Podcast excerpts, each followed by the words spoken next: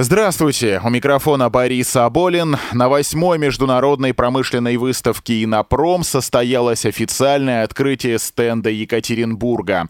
В торжественной церемонии принял участие глава городской администрации Александр Якоб, который в эксклюзивном интервью нашей радиостанции сообщил о важности «Инопрома» для уральской столицы и перспективах дальнейшего развития и роста выставки. Много плюсов от проведения подобных выставок в Екатеринбурге. Во-первых, международная узнаваемость. Если обратили внимание, каждый год партнерами Инопрома становится целый ряд государств. В этом году это Южная Корея, в предыдущие годы была Япония, Индия, Китай. Кроме этого, в этом году также проходит и российско-китайская экспо. Город как бренд Екатеринбург в мире стали знать, понимать не просто слышать, а иногда путать со схожими названиями некоторых городов, а уже точно понимают, что это Россия, это Урал, это крупнейший промышленный э, потенциал. В следующем году будет вводиться конгресс-центр, который строится, и следующее открытие уже 10-го экспо будет э, в этом конгресс-центре. Это многофункциональный центр, который тоже будет жить не только одной выставкой, это центр, который должен жить круглый год. В этом году стенд расположен в третьем павильоне МВЦ Екатеринбург-Экспо. Туда можно добраться в том числе на бесплатных автобусах-шаттлах от станции метро «Ботаническая». Сюрпризом для посетителей станут три интерактивные площадки. Можно забить волку забиваки в футбольные ворота, поиграть в несколько настольных игр, пройти викторины об истории Екатеринбурга и выставки «Экспо-2025», а также ознакомиться с очень интересной работой работой по изменению достопримечательностей Екатеринбурга, как они выглядят сейчас и какими были еще в 18 веке. Что касается деловой части, в первый же день подписали два соглашения. Первое между администрацией Екатеринбурга и Урал Ростелеком о намерениях по реализации концепции «Умный регион». Ожидается, что администрация Екатеринбурга и уральский филиал крупнейшей телекоммуникационной компании России будут взаимодействовать в том числе для обеспечения обеспечения регулярных перевозок пассажиров городским общественным транспортом, заявил вице-президент, директор макрорегионального фонда «Урал Ростелеком» Сергей Гусев. Безусловно, Екатеринбург – это центр притяжения, причем не только России, но и, вот как показывает эта выставка, мировой центр притяжения идей, денег, различных креативных решений, это очень важно, и людей. Это один из быстро растущих городов России, как по популяции, так и по выручке. Я знаю, вот, что бюджет Екатеринбурга растет каждый год. Это, ну, реально, вот в современных условиях, причем растет значительные миллиарды.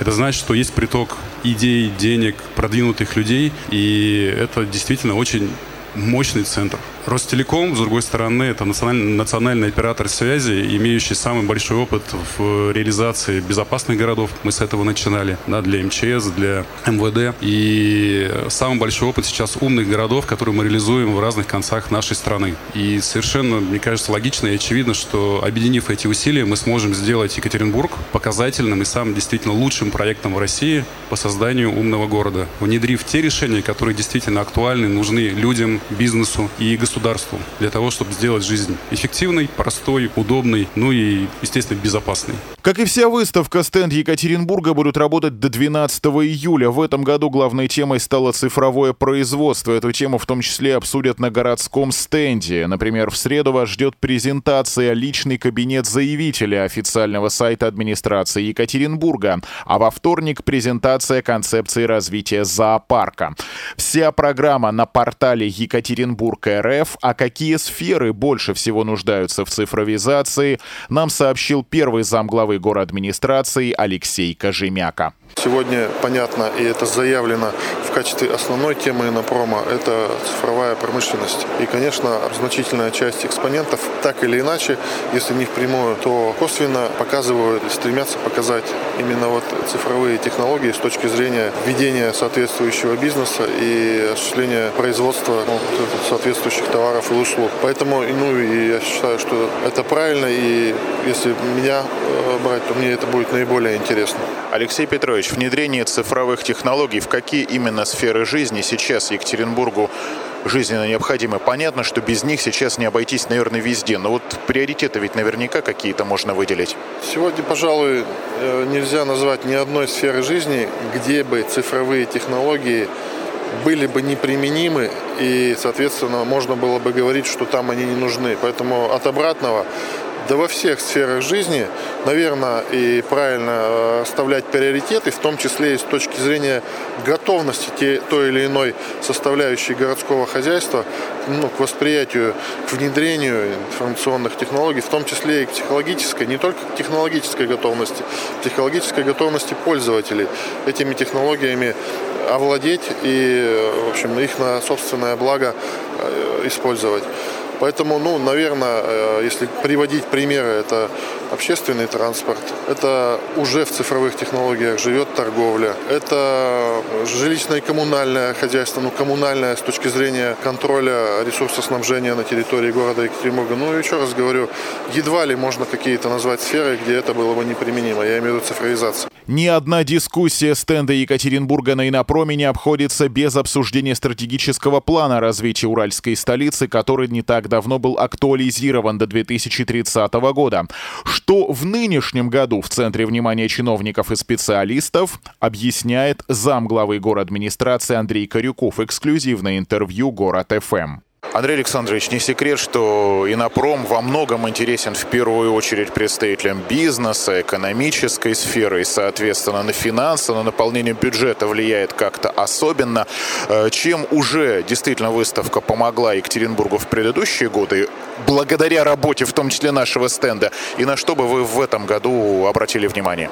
На самом деле уже седьмой раз мы проводим э, выставку Инопром. Последние годы мы ее проводим с гостями, с каким-то э, государством Южная Корея, Япония, Китай, и Индия и так далее. Первое – это встреча деловых кругов, это заключение сделок, соглашений, это подготовка к будущим э, кооперативным связям, это развитие промышленности и деловых э, связей.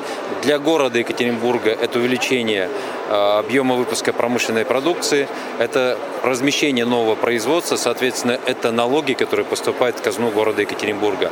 Ну и, наверное, самое важное для нас, мы все-таки в стратегии развития говорили о том, что город международно узнаваемый.